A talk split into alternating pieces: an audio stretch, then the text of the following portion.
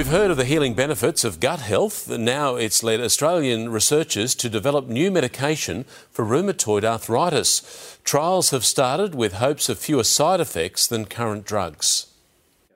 Two knee replacements, daily discomfort, and a mental toll.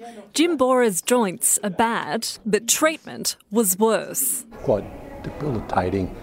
I couldn't take the medication, I had to stop it. These are pretty hardcore medicines that, you know, um, modulate the immune system. Now, researchers at the University of the Sunshine Coast believe they've found another way a simple liquid that works like a probiotic could unlock new healing benefits of gut health. The link of the gut is still a relatively new area. Researchers believe three bacteria strains could be the simple solution to reducing inflammation. We're also becoming more and more aware now of the role that the, the gut environment plays in that inflammatory signalling. It's a relatively new area of drug research which is accelerating worldwide.